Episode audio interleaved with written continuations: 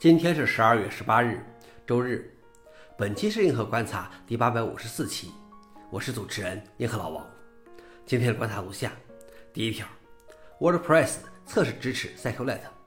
WordPress 是迄今最流行的内容管理系统，统计显示它的市场占有率长期高居百分之四十三左右。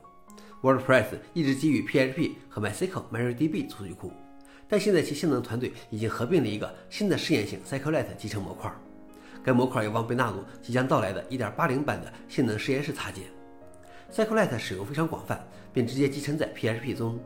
采用 Cyclet WordPress 网站就可以不需要额外的数据库服务器了。消息来源：WP Tower。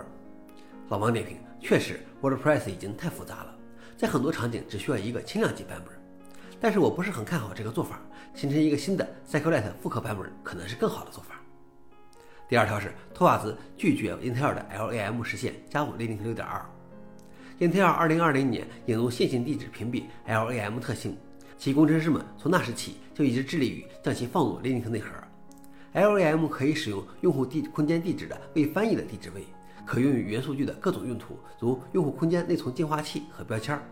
托瓦兹认为，英特尔的 LAM 代码没有为 Linux 准备好，一些内核变化是根本性的破坏。甚至托瓦兹对 LAM 这个缩写都非常厌恶。英特尔的工程师们现在已经提交了一个删除了 LAM 功能的新版本，并将重写 LAM 代码，希望能为 Linux 6.3做好准备。消息来源 f o r e n i x 老王点评：被 Linux 托瓦兹挖不丢人。最后一条是垃圾邮件过滤系统阿帕奇 Spam Accessor 4.0发布。经过多年的努力，阿帕奇项目 Spam Accessor 已经发布了其大大改进的4.0版本。这是对之前的3.4系列的相当大的升级。3.4系列最初发布于2014年。